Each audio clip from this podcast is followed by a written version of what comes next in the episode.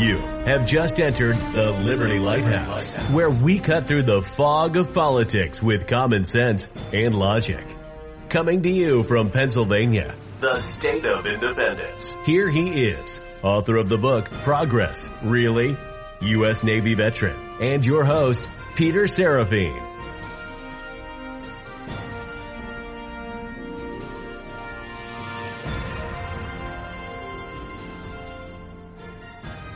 This is the Liberty Lighthouse for Friday, April 3rd, 2020. The majority of today's episode is going to be about the rights that we have voluntarily waived because of the Wuhan flu crisis. However, there's a few other things I'd like to talk about before we jump into that particular topic. Then, when we get to the second segment, we're going to have a guest, Josh Shear, who's going to help us talk about the rights that we've waived and how long we want to let him wave, even though that wasn't what he thought we were going to talk about today. So let's get started with the Liberty Lighthouse.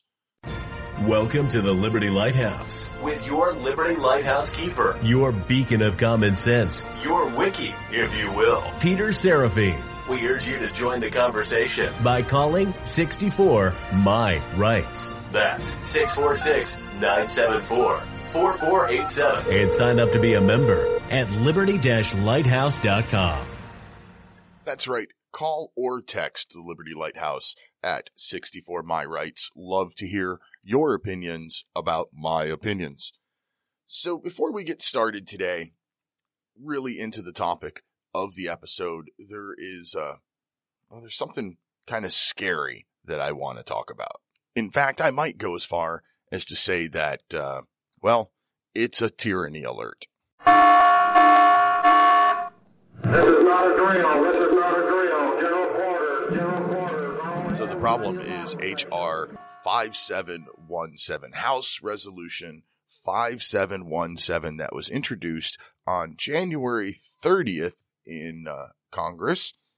And House Bill 5717 is designed to quote, end the epidemic of gun violence and build safer communities by strengthening federal firearms laws and supporting gun violence research, intervention, and prevention initiatives.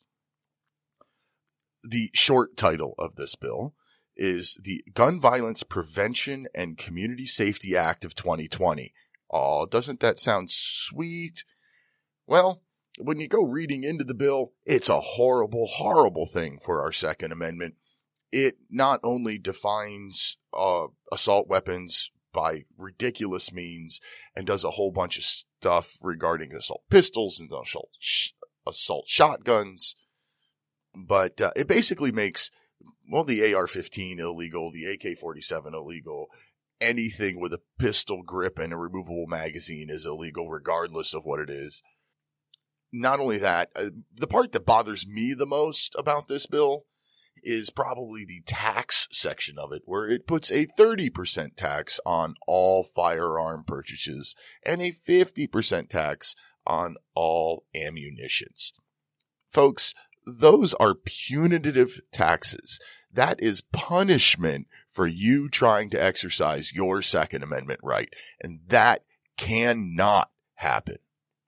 The good news is that this bill will probably never make it to the Senate floor, even if it passes the House. So I wouldn't worry too much about it, but we probably, well, no, we need to keep an eye on this bill, especially since COVID-19 has got all of the media's attention and nobody is paying attention to this bill at all. This bill was introduced on January 30th and I first heard about it like last week. So next week, I'm going to do a gun rights episode again where I talk about the different laws that are pushed across our nation, both federal and state laws. We'll get into it a lot more detail then. This week, I reached out to Josh Shear, 20 year veteran of the newspaper industry. Well, my intention was to talk to him about media bias in newspapers and, and other things that have changed in the newspaper industry. But then I realized if I did that, I'll have three episodes in a row all dealing with the media. And be honest, I don't want to give the media that much attention. So I talked to Josh And we decided we were going to talk about the importance of community involvement and knowing what your communities are doing and what you can do, especially in a pandemic event. There are a lot of things that you can do as an individual that would be far more helpful than anything our federal government can do. And one really simple example is my friend Jamil. Again, we've talked about Jamil on the show many times now. Uh, he is out and about every day, even during the shutdown, because he does home repair work. And he has reached out to some of the elderly in our neighborhood and said, Hey, look, I'm out every day. If you need something, call me. I'll get it for you. Don't you go out yourself and, and put yourself at risk. So that's one simple thing that we can all do. I saw online a lady who says that she makes a big pot of stew every week. And if you reach out and contact her, she will bring it to you and put it on your front porch. No need to even see her or talk to her like a, a zero contact drop off. So there's somebody who's doing her best to help feed those in need. A lot of food bank type organizations are still working even during the shutdown. So of course they need help. Anyway, that was the planned intention of this episode with Josh Shearer. But in the last couple of days, I have started to become concerned about the rights that we have waived and the rights that our government is taking from us to combat the epidemic or pandemic. Now, a lot of this stuff needs to be done and we the people need to just suck it up and deal with the infringement on our rights for the short term but I kind of question how long we, the people, are willing to allow this to happen before we start to do uh, really stupid or or revolutionary type things. Another question that I have is, could this be some sort of social experiment? I'm not saying the virus is a social experiment. I'm saying that I'm asking, could the government be using the virus as a social experiment to see how tight they can grip on we the people or how far they can push we the people before we begin to revolt. And then I also wonder, well, what other shady stuff like House Bill 5717 might our government be trying to pull while this epidemic is going on so that it doesn't get covered? I believe it was uh, Rahm Emanuel who is famous for saying, never let a crisis go to waste. So what are our government officials doing during this crisis? What shady, nefarious, scary thing are they doing in the background while the media is focused on COVID-19 or the Wuhan flu or the coronavirus or whatever you want to call it? I'm really not trying to be conspiratorial. I don't want to be one of those conspiracy theory guys, but I'm a little worried. So anyway, this was not the planned topic of conversation with our guest Josh Shear. So please don't uh, be too hard on him if he comes across as not being prepared because he wasn't prepared. This was not what we were supposed to talk about. We recorded our conversation in Zoom, so I will be posting the unedited video version of our conversation on YouTube. If you'd like to check that out, it's at P Serefine on YouTube, same as I am on Facebook and Twitter at P S E R E F I N E.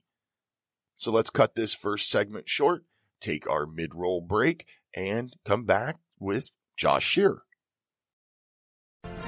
You're listening to the Liberty Lighthouse. Join the conversation now. Just call 64 My Rights. That's 646 974 4487.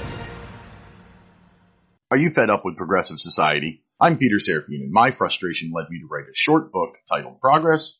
Really? Progress, really, is about the past, current, and future state of American culture, government, and social standing. I urge every liberty loving American to visit my website Serefine.com and order a copy. Give Progress Really a quick read and some serious thought. That was Serefine.com. S-E-R-E-F-I-N-E dot com. Order your copy today.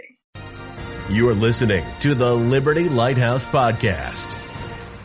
Okay, so welcome Josh Shear to the Liberty Lighthouse. Josh, uh, 20 year or so veteran of the newspaper industry, starting his journalism career in the 1997, 1998 timeframe. Uh, one of the hosts of the JKWD, that's Josh and Kevin World Domination podcast. And, uh, of course, owner of his own website, joshshear.com. Welcome. Thanks, Peter. Uh, how you doing today? I'm good. How are you? Good, good. Uh, um, thanks for your time to start with. Yeah, thanks for having me on. And, and before we get too deep, uh, thank you for your service to our country. You know, I'm seeing on your website that you are uh, retired Navy. So. Uh, not retired. No, no, no. no. former Navy, not former. Okay. I didn't stay in that long. I wish I would have.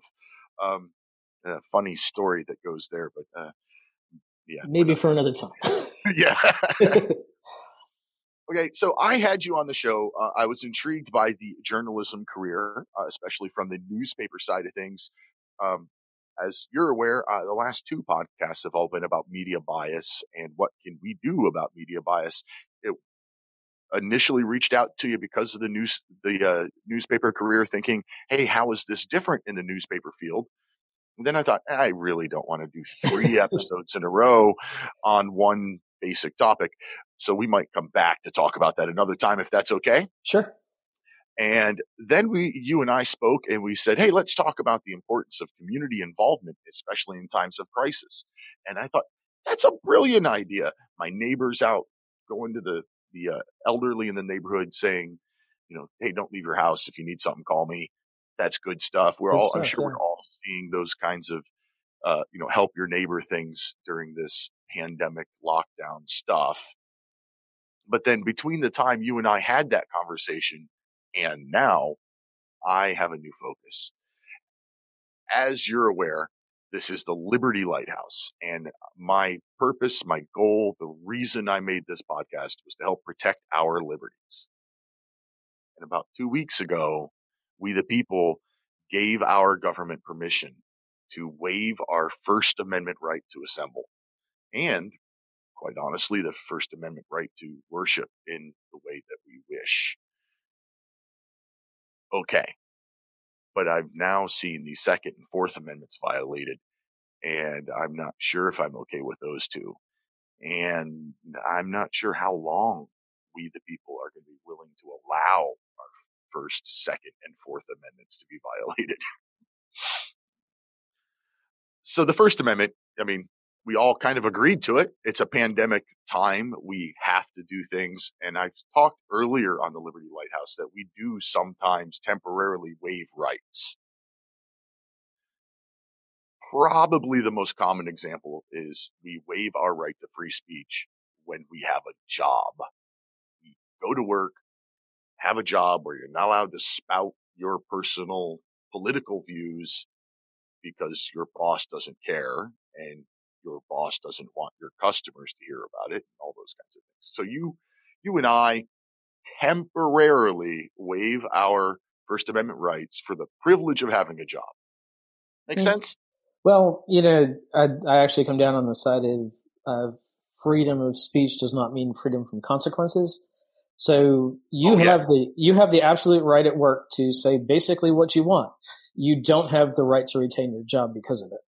Exactly right. I, I always say that you waive your right to speak for the purpose of your job, unless of course you're a spoiled rich athlete.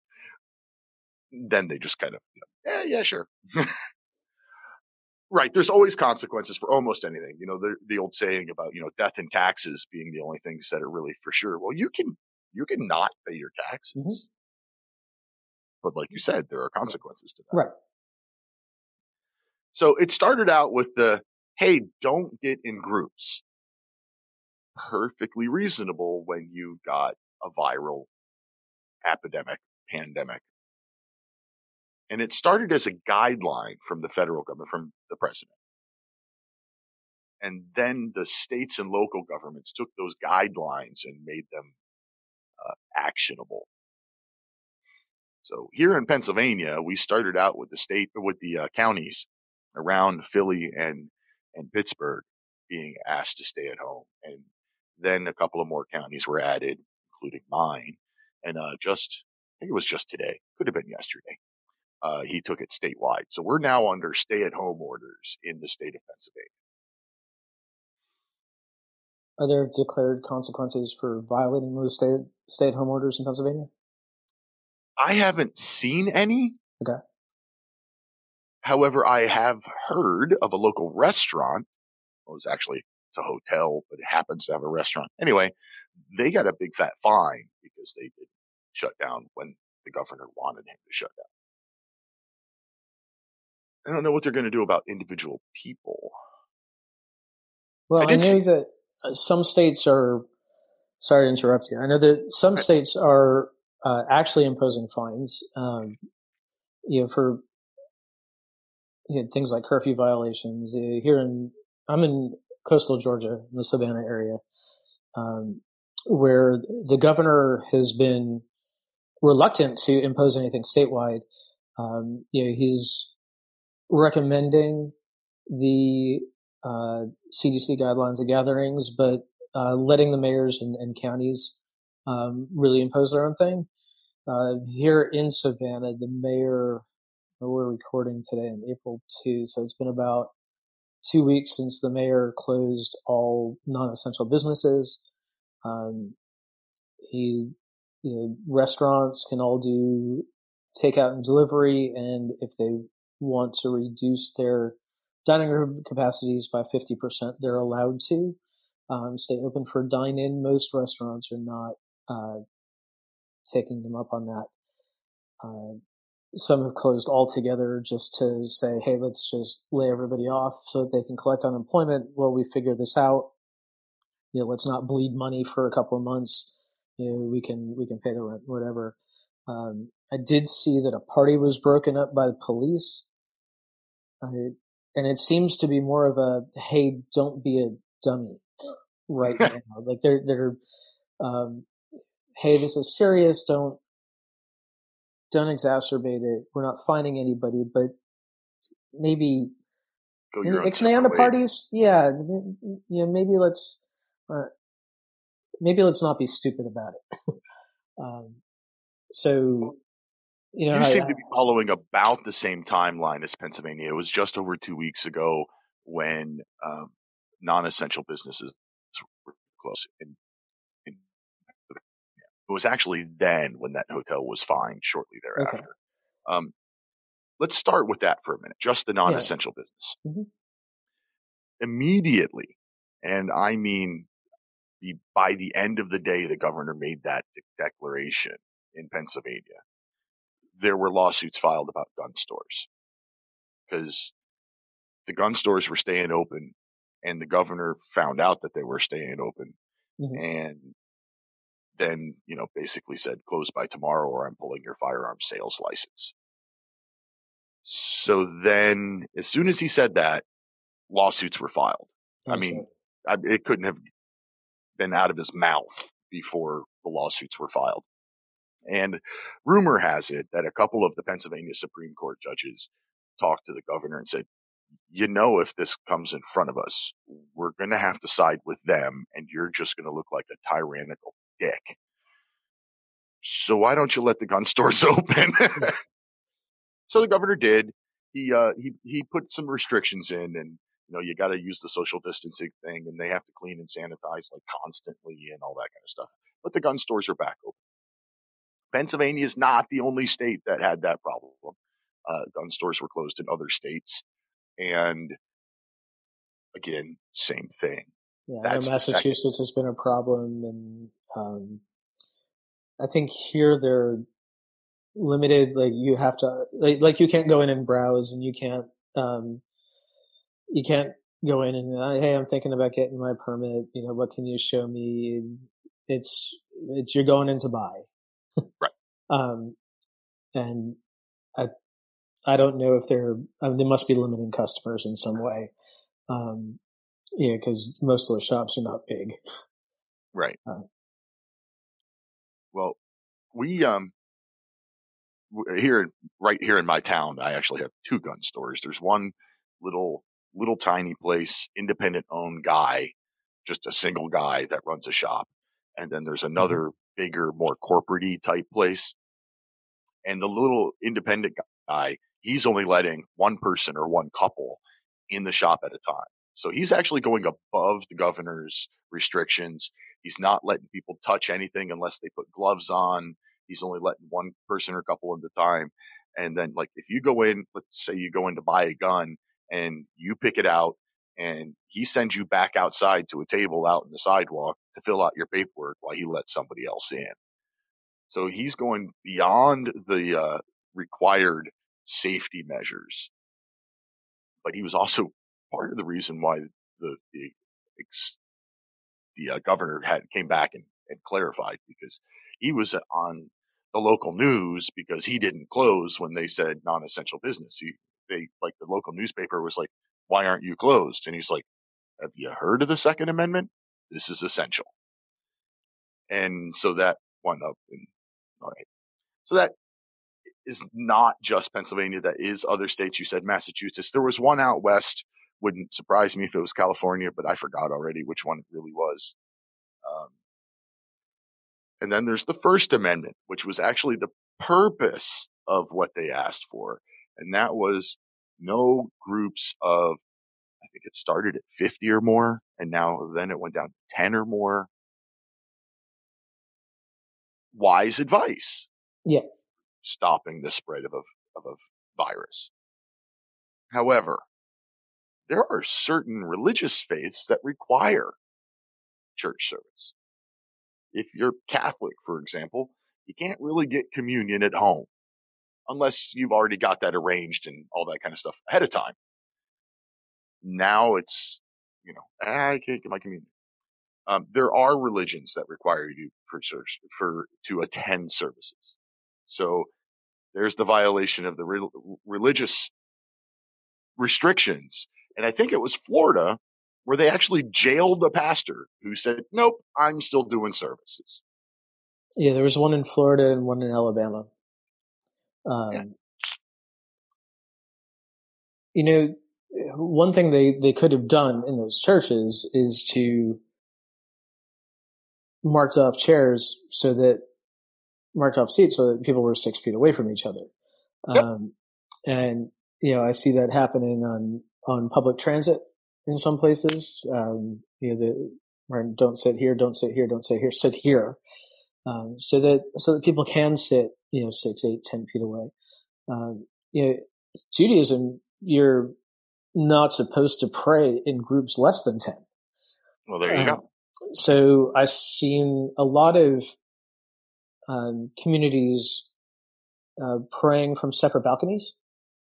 So you get like a you know, like a like a two by th- like a two by three uh, building where yeah. you'll have you know two people on each balcony. um, but Lakewood, New Jersey, they've been having a lot of, uh, particularly with the Hasidic community up there. People have been doing weddings, and they've been putting like 45 people in one backyard, 45 people in the next backyard, 45 people in the third backyard, and they're all adjacent. And, you know, I mean, a fence isn't a good air divider. Um, nope. And you know, what are you going to do? You know, your community is going to be dealing with this as a as a health crisis, but then what burden does that put on the the state's healthcare system? And is that the state's problem? Is that citizens' problem? You know, if you if you gather in groups of 50, 100, 150, and you can't get beds for everybody in the hospital, whose problem is is the hospital's issue? Is that the community's issue? Is that uh, the town's issue? Is it the state's issue? Uh, you know, it becomes a it becomes a matter of practicality at some point. You know, how do you how do you assess for how do you assess for beds basically? Hmm. Well, I I don't know if I said this or if I just thought it, but I this is good stuff. I mean, we, we did need to do something to stop the slow or to stop or slow the spread of the virus. We mm-hmm. needed to do what we could to flatten the curve. The government at, at the federal level put out the guidelines and then the states and locals, you know, made them rules. I don't know if you can say they made them laws, but we've got governors all over the place and mayors even that are are claiming um, emergency powers that their municipalities don't have. Like they're, you know, the mayor of Podunk, Arizona doesn't have an, an emergency power clause in their, their, uh, you know, corporation papers or whatever. And they're just saying, well, I'm taking it anyway.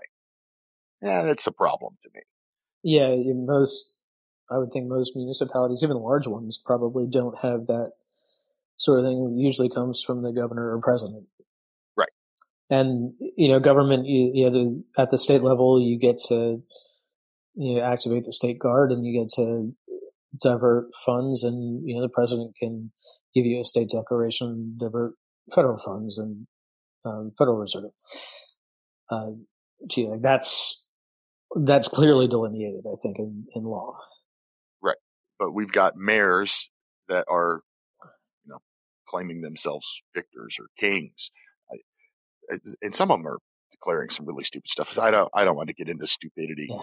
Um, all right. So violations of the First Amendment that we've allowed reasonably.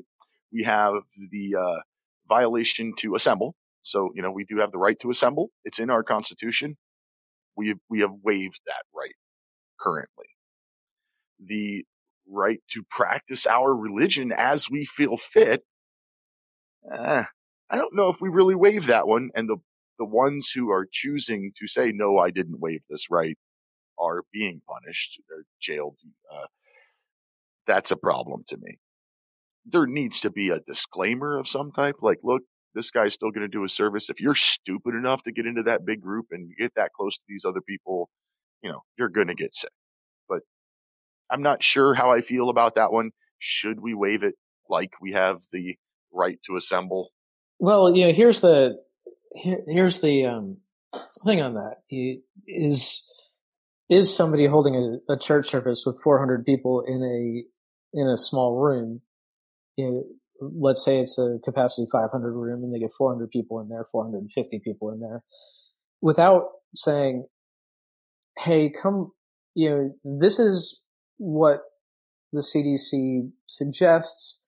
We're going to have the service anyway you know, if you're if you're at risk, don't please don't come or you know just cover up. You know, wear a mask, wear gloves, don't shake anybody's hand. Just just be safe. If if they're not doing that, is the is the pastor or rabbi or imam or, or whoever is the person leading that service causing a a public health issue? Uh, you know, if let's say we didn't have any of this going on right now, if you had a church with a sewage backup into the sanctuary and it wasn't being cleaned up and and remitted, um, if you let people into that sanctuary with three inches of sewage on the floor, you should probably be arrested for causing a public health crisis. Um, you know, are we, you know, where do we tread the, you know, what line do we tread with endangering your, you know, endangering your flock? Right. You know, I know that my rabbi is holding services via YouTube. The only two people in the sanctuary are him and somebody uh, doing the video production. And, you know, we've been doing family dinners via Zoom. Uh, it, has been pretty cool. We've been able to, you know, normally we have my sister over on Friday nights and her husband and her daughter, but now we can get, you know, now we can get my parents on the call and my brother who's, you know, four hours away and we can get some friends up in New York on the call and just everybody be together and talk over each other, you know, let people do it, family dinners. uh, yeah, I wish I would have bought stock in Zoom about you know a month and a half ago. right. Well, you know they're they're giving away uh, to uh, K twelve. Um, yeah.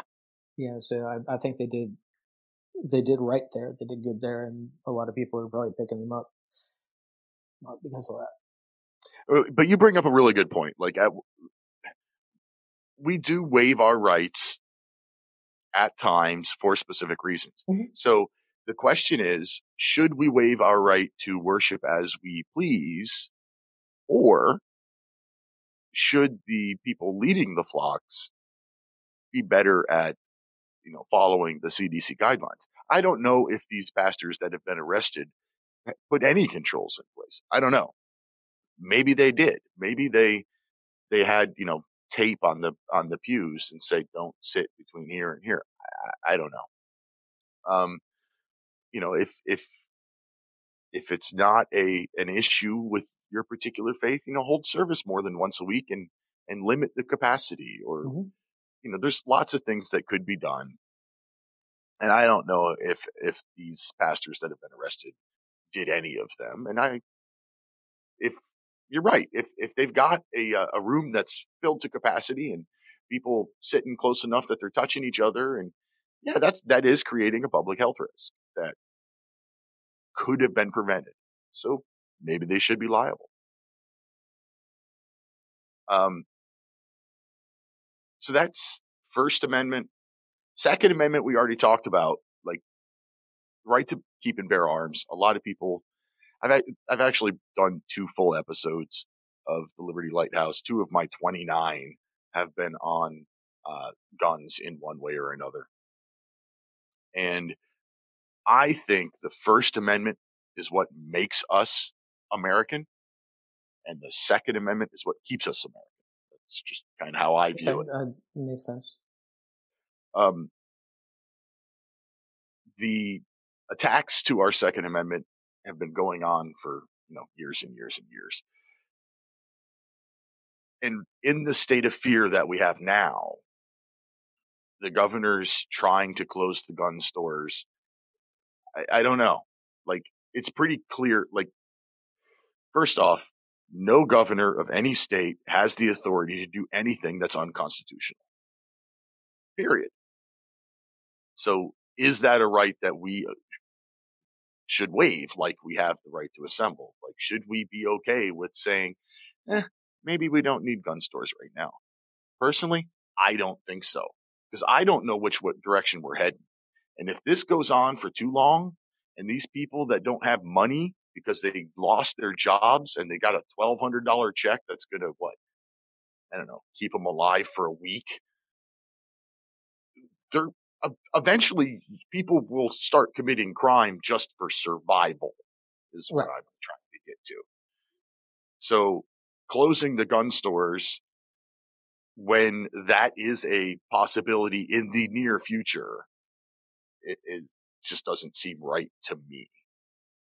Well, I mean, the other end of that being if the county offices that are and the city offices that issue firearms permits are closed. Um, it means that no new permits are being issued, and if people already have their permits and they already have firearms, um, then a store being open, you know, maybe maybe a drive-through for ammo, um, but uh, you know, let's back up here for a second. Sure. Not all states require permits. Here in Pennsylvania, as long as I pass the phone in background check, I can buy a long gun or a handgun without any other government in, in intervention. So you pass the background check, you buy a gun. Gotcha. There's okay. no permit required. I do need a permit if I want to conceal carry. Gotcha. But that is a separate issue. I can have guns all of, I could not have a concealed carry permit and still strap every gun I own to my body and cover it all up with a burqa and walk around my house all the time. And I'm not breaking the law. Obviously, if I walk outside like that, right. Can't see it, it's concealed. There are states that are open carry states, like, like I'm sure you saw with the big protest in Virginia. Yeah. It's an open carry state. No permit required. You can walk around the streets with a weapon. Pennsylvania is like that, except in the what they call it, the cities of the first class or something like that. Philly and Pittsburgh, maybe Harrisburg. Harrisburg. Um, I, I can put a gun on my hip and walk around town all I want. But if my jacket covers that gun, then it's now then concealed. It's you need that concealed carry permit. I got a concealed carry permit just because I didn't want to oops, you know. Yeah. Eh, or, or, you know, like if I'm going to the range and I put my range bag in the back seat versus lock it in the trunk, like, you know, technically that's, that's, if it's in the passenger compartment, you need a concealed carry permit. If yeah. it's in the trunk, you don't. So there are, that's another part of what you said, uh, what you bring up though, uh, the permit. I think every state has the background requirement, at least for handguns. Some, I don't know about long guns. Probably some do, some don't. Um, no, wait a minute. From a, from a licensed dealer, you have to pass the background check. So one of the things I've heard from uh, governors threatening to shut down the the uh, background check system so that okay, your gun store you can stay open, but we're going to shut down the background check system so you can't, so you can't sell guns. I mean, for them to even threaten that to me says buy more guns. Like it, it's just bad. Again, follow the rules. If I'm the gun, if I own a gun shop that's only six feet wide and, you know, 30 feet long and I've got 80 people packed in there, well, yeah, I should be held liable for the health risk I've created. But if I own a gun shop where I'm only letting, you know, five people in at a time and, you know, hey, before you touch, use some hand sanitizer or put on these gloves or, you know, whatever. If I'm doing what I can do as the store owner uh, to follow the CDC guidelines to the best of my ability, just keep them open. And if to, for them to be closed by edict from a governor is uh, is frightening to me. But I think that you know I'm not a gun guy, which is why I knew little about the, the permitting. Um, yeah. But I think there one of the like things that. that I think that there's, I think it's one thing that we have that should be taken out of states' hands. Um, that you know, I think South Carolina is finally reciprocal with Georgia concealed permits. Um, yeah, but there are like 23 states. Yeah, like, like, yeah, like you can go to Colorado, but you can't go through Oklahoma on the way. Oh yeah. Um, it, it's like if we had like a national standard for it, um, permit or not, um, background check, yes. Um, I feel like it'd be so much easier. Yeah, we, um, we were in the gun community. They refer to know, If you have a concealed carry permit in one state, it is valid in all 50 states. Kind of like a driver's license is their thought. If it works here, it should work everywhere. Right. Like getting rid of states like New Jersey, which is right next to me, New Jersey honors nobody's concealed carry permit. And I actually know a guy who was driving through New Jersey, had a handgun in his glove box, legal in Pennsylvania, got pulled over for a speeding ticket when he went to get his, you know, let registration and insurance out of the car, told the officer, and he ended up spending the night in jail for having a weapon in his car. And it just, you know, just so happened that it was a Saturday or whatever. Yeah. Right. Um, little off topic, but a good topic nonetheless. Uh, we, uh, I'm just trying to, you know, at what point yeah. is it okay that we give up these rights on a temporary basis, of course? And the last one I saw, the Fourth Amendment, um, the right to search and seizures.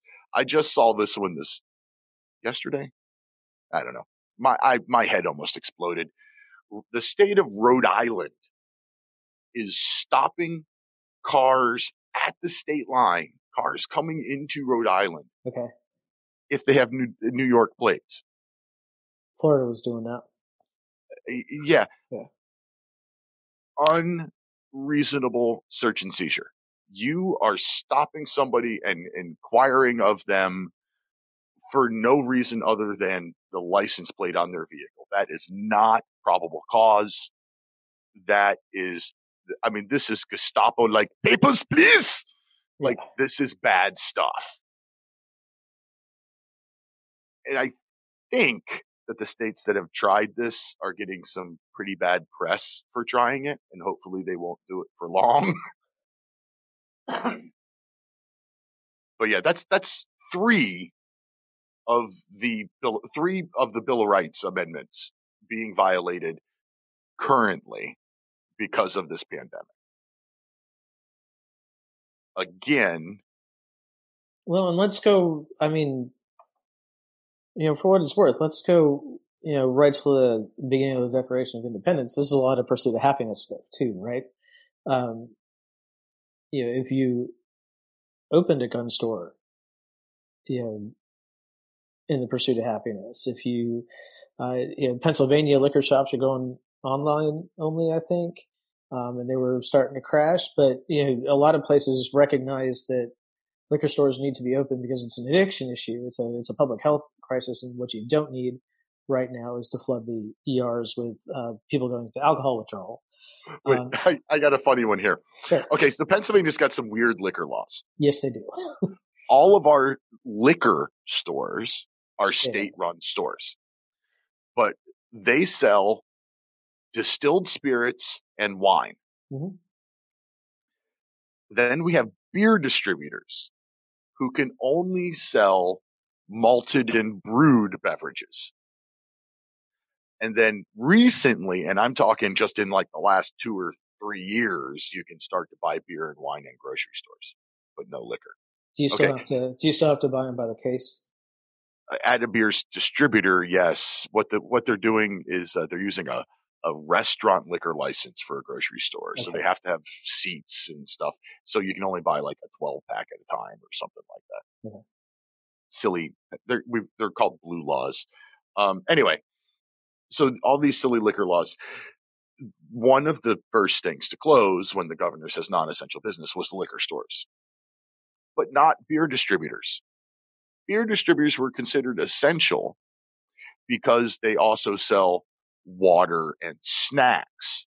And in some communities, it might be like the only store they have or whatever. Like really?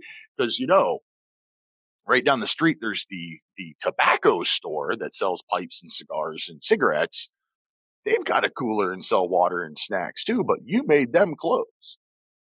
So there's a pretty significant flaw in that logic, if you ask me.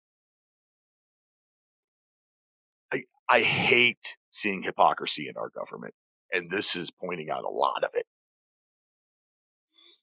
Well, right. a lot of it winds up being lobbying and money in, in politics, right? Uh, we have, right. um, you know, we've had some law shifts, particularly in the in the beer department the last couple of years here in Georgia.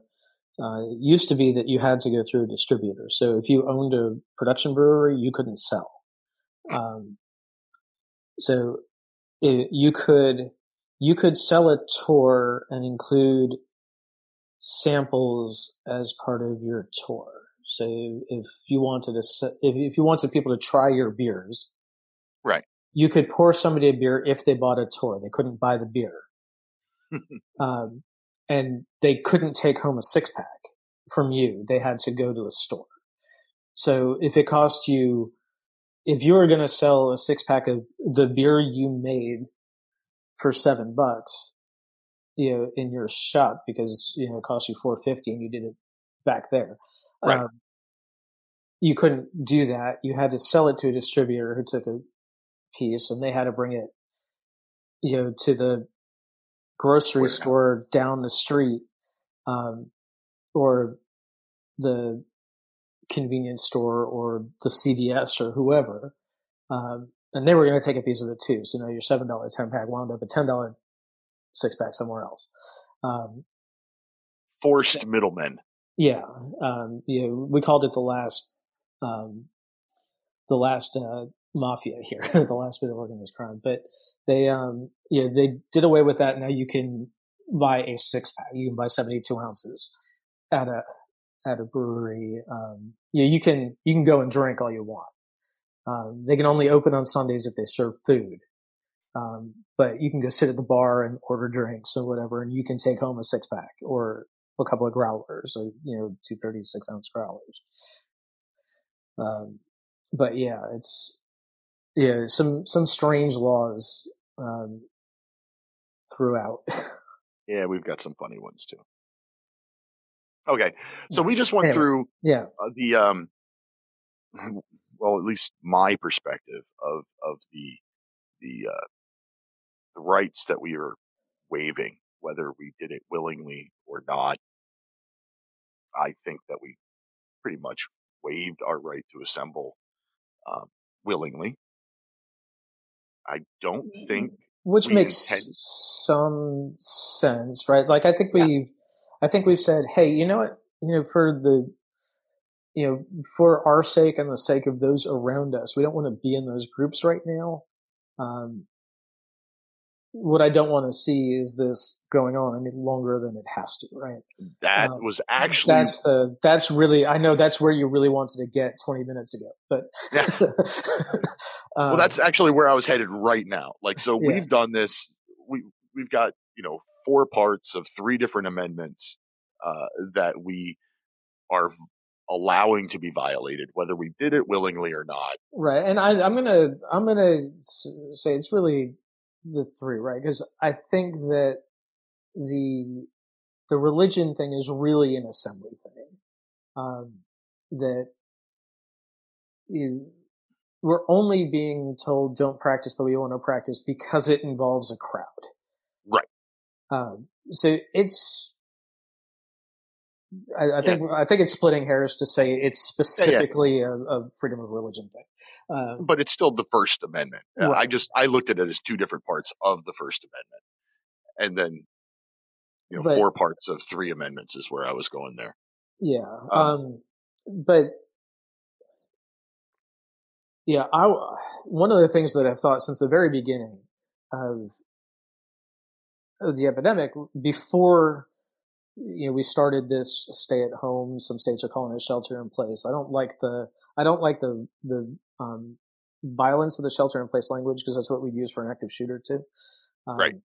You know, uh, they're calling it shelter in place here. I think they're calling it stay at home in Pennsylvania.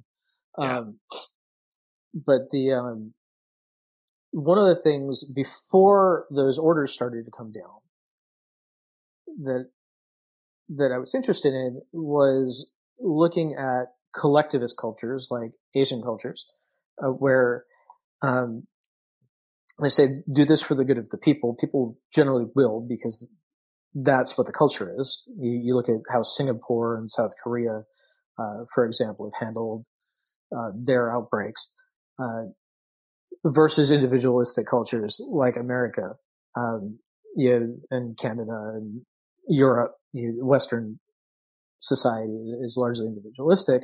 You tell us to stay at home for the good of our neighbors, and we're like, um, so Yeah, screw you. right, exactly. It's like, yeah, but yeah, but me, uh, I'm good. I'm not worried about anybody else. It's me. So, uh, you know, I wondered how that was going to play out, and we see that we see mixed results. I mean, here, uh, you know, I I go to the grocery store once a week, um, and I'm seeing uh, there are signs on the floor: wait here, wait here, wait here, in the lines. The aisles are still really narrow. They haven't done anything to kind of give people room to pass, but you know, we see people. You know, if somebody's at the refrigerator, you'll see somebody standing back to wait to look at that refrigerator next. Uh, Yeah, it's kind of weird and spooky and and. But you're right. I see it too. so yeah, I mean, so there there's some of that going on, uh, but you know, you, I don't want to get too into the community, but you know, before I go grocery store, I ask my neighbor, "Hey, do you need anything?" You're 72 years old, a cancer survivor. You don't need to be going out if you don't have to. Right. Um, I don't need to watch out for just for just me, and you know, I keeping everybody as safe as I can because if everybody else is healthy, then I don't have to worry about me getting sick, right? Um, you know, there's that too. But what happens in it, this is going to go on for a couple months, and you, people are trying to do this two weeks at a time. But you know, we're going to see peaks here. You know, we're probably seeing peak bed use late April. Some places it's going to be early May. Know, so it doesn't start to decline until, and it doesn't really start to get down to normal. So you know, probably till late May, early June in a lot of places. Uh, are we going to be willing to hang on that long? Uh, are we going to, what are we going to be like when we come back? Uh, you know, are people going to, even if we're, you know, quote, allowed, unquote, to assemble again, are we going to want to? I think it's, I think as soon as we're allowed, people are going to run out of their sc- house screaming and hugging their neighbors and stuff. But you know, that's me. Um, my fear is, what if something else bad happens while this is going on? Like, I really think we're, you know, one blackout or one internet outage away from revolution at this point. Like, if if we're all being stuck at home and all of a sudden, ah, the power grid fails, I, I really think that would be like like the end of the world. America would explode. well, yeah, and uh, Joe Rogan's been going on about that. All we need is one solar flare or one volcanic eruption, one bad earthquake. Yeah, yeah, and it. then it, we're for you know, and then it, then it's a free for all, right? You know, food's all food in the fridge is all going bad in three days. Um, you know, what happens in a week? Yeah. Think somebody's working on that grid? Anybody know how any of this works? Yeah. yeah. well, look, I think, like we said, I think I said it before we talked about it before we started recording. Um, the the reason that ammunition and guns were selling out before governors tried to close the stores, it's it's not because people are freaked out about being sheltered in their house. People are freaked out about what if this isn't the worst? What happens when three months from now, you know, what are we at? Three million people applied for unemployment last week. Yeah. What happens three months from now when those people don't have enough money to feed their families and they start start committing crime just to feed their families? Right. That's why ammunition is is so hard to get right now. That's and why. And then we're going to overcrowd the we're to overcrowd prisons in a in a time when we're trying to right social distance. I mean, yesterday, New York Police Department uh, announced there were over a thousand uniforms positive. Um, yeah, I, I heard that. Yeah, so they're you know 15, 16, 17 percent um, sick out every day right now. Uh, and that, and you, you mentioned the police. Yeah, you mentioned the police, and and the the thousand in New York or so that that are positive. Um, which reminded me of another thing I wanted to bring up in this show that I completely forgot about until you said that. So thank you. Mm-hmm. Um, several sheriffs and police departments and counties are telling people don't bother calling 911 unless somebody's going to die. We don't want the police coming to your house because somebody broke in. We don't want them there so that we don't want them there infecting you or you infecting them. So, you know, if someone broke in and stole your TV, tough. You know, don't call us. Basically, they're saying don't re- don't bother calling anything non-violent. That is the stupidest thing I've ever heard that is telling criminals, hey, let's go break into houses and rob stores and all this other crap because the police aren't even going to be here. And oh, wait, there's nobody milling around with the streets with their camera phones either. So uh, not only am I not going to be caught by the police, there's not even going to be a videotape, a recording of it. No, yeah. Well, the other thing that does is erodes public trust for when this is done. Uh, yeah. If we can't rely on you now, why are we going to rely on you in a few months? Uh, exactly you, we still have, you know, I, you know, my day job, I work late. Uh, I try to get a, uh, I try to get the dog out you know, between midnight, one o'clock for a walk. And, uh, we have a, somebody's patrolling, you know, we have the county police patrolling our street about, you know, we see somebody driving up and down about 115, 130, uh, every night still. Um, so they're still out here. Um, you know, checking on everybody. You know, hopefully that that continues. But you know, I'm not in an unincorporated county, so you know the, the rules are little are a little looser here. um, you know, we're still well I, I populated right in population. What's that?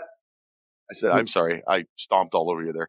Um, I live right downtown in a small town. Like, and when I say downtown, I, if I walk on my front porch and look across the street, to my left is the courthouse, to my right is the sheriff's station. So I'm probably in like the safest part of the county just based on proximity of government buildings. but I, I have lived in the unincorporated parts of town and you know, it's nice that you're getting patrols out that way. Yeah. Well, we have a separate county and, and city police department. Um, they were going to merge a few years ago and that fell through. Uh, so, you know, we have a dedicated, you know, we have dedicated units out in, in the county, which is, you know, nice for us. We're paying for it. So, um, but we're not, we're not that spread out. Um, you know, I took a quick I took a quick look on the map uh, where your Twitter account says you are, um, and like, well, I kind of know that part of the country a little bit. yeah, I've been to State College. State College is about eight miles down the road. Okay. Um, it it looked like it was a little further, so it looked like you were a little further out in the middle of nowhere. Um, but State College is still kind of the middle of nowhere. yeah, I mean, it's it's got that one big university, and then. Yep, I think it was uh, Mark Twain that referred to Pennsylvania as is Philly and Pittsburgh and Kentucky in the middle. Kentucky in the middle twice. it's such a big state. It takes forever to drive across. Yeah, I grew up in Massachusetts and I lived for a while in, in upstate New York, so you know I know the you know I know the Northeast and Pennsylvania is like the first big state. Right. Like, I mean, it takes four hours to drive across New York, but four hours doesn't get you anywhere near across Pennsylvania. it might take you four. Yeah, never mind. Anyway, north south it'll take you can do it. That's what i was getting at. Like north south you can get through new york in four hours not east west um anyway uh, that's we got to the the fear part of it is when does this end? And the other part of my fear is, are these governments going to give back everything that they've taken? Government grows, all governments grow. It's the natural thing for government to constantly grow. And the only way governments grow is by taking power. And our founding fathers knew that. And that's why like 95% of the Constitution these things. We've allowed them to do these things for good reason. When do we say, okay, you can't do this anymore? And what do we do when they say, eh, it's too late? Right. And you, I feel like we've got a lot of this to walk back over the past couple of decades to, you know, dating back to the, you know, dating back to the Patriot Act post nine, post nine eleven. Um, right you know, it, we forget the little things that are around, and then we, we take a look at what went into the Patriot Act, and if you incorporate the technology that we've come into today, we know. So a lot of people might have seen video of um, kids on spring break in Florida saying, "Yeah, we don't care if I get get it. I just want to have a good time. I paid for my trip, whatever." Uh, somebody did a, a, a video the other day of yeah, they, they, took a beach in Tallahassee. These are the 5,600 cell phones that were on or about that beach over a 24 hour period. Here is where they went in the U.S. Yep. After that. Oh, I would love to see that. I have to look that up. So we have this technology. This technology is readily available because somebody did it. Like this wasn't a government entity doing this. Like, like, like some some nerd in some nerd at a at a data company was like, "Oh, check this out! I can do this." Yeah, um, th- this is interesting. They're like, wait, you can see where all the. I mean, yeah. So the data is anonymized, but right, and you know, we know that you know, in the week after the stay at home order hit San Francisco, that foot traffic was at 60% of normal because cell phones moving. Yeah. Um, and it's like, well, wait a minute. It's interesting, but, but wait, how do you know? oh, they know where you are at any given point in time. Yeah. Cell phones are, are big brother incarnate. All right, Josh, I need to call it a night. All right. So well, thanks for remind, having me. No, thanks for being. I appreciate you. Sorry we didn't get to the whole uh, journalism career stuff, Wow, which is yeah. why I reached out into the first place. Uh, tell everybody where we can find you again. Um, yeah, so I've got a blog at joshshear.com. I try to keep it um, deep and interesting. Right now, it's kind of right now we're, not doing deep dives. Right now, we're kind of scratching the surface of stuff because um, I'm a little. Uh, I think cognitive overload is the word we're using. um, yeah, I'm a little overwhelmed, but I'm still trying to write and keep my creative juices flowing. Also, uh, every week with my uh, co-host Kelvin Ringgold, uh, JKWD podcast. It's jkwdpodcast.com. We're coming up on episode 200 as we speak. Uh, so we've been at that four years and having a lot of fun, and we hope you come join us there. And um, yeah, I look forward to uh, perhaps more conversations, and uh, yeah, maybe we can do something a little longer form on YouTube if we're still shutting our houses in another six weeks or so. well, my beautiful wife doesn't like it when I come down here and do these things and ignore her for an hour. Well, maybe I'll uh, maybe I'll drag my beautiful wife in, and we can just have a we can just have a long chat and uh, and have dinner and uh, have dinner and some wine and and uh, Yeah. make a night of it. like like a dinner party. yeah, Thank you very much, Josh Shear. Come back to the Liberty Lighthouse anytime. all right, thanks. Okay, so that was Josh Shear, and we had a nice chat about our liberties. And I'm still worried that our government may or may not give back all the liberties that we have allowed them to take during this pandemic crisis of 2020. But that's what I do here. I worry about your liberties and my liberties. This is the Liberty Lighthouse, after all. We have to keep our liberties. We have to protect our liberties. We have to talk about our liberties and make sure that our politicians know that we're watching.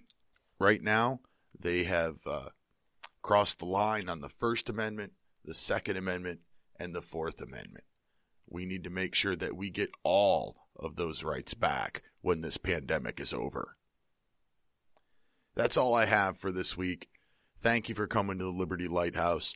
Follow me on Facebook and Twitter at P. Serefine. Until next week, protect your liberties. Once they're gone, there's no getting them back. God bless America.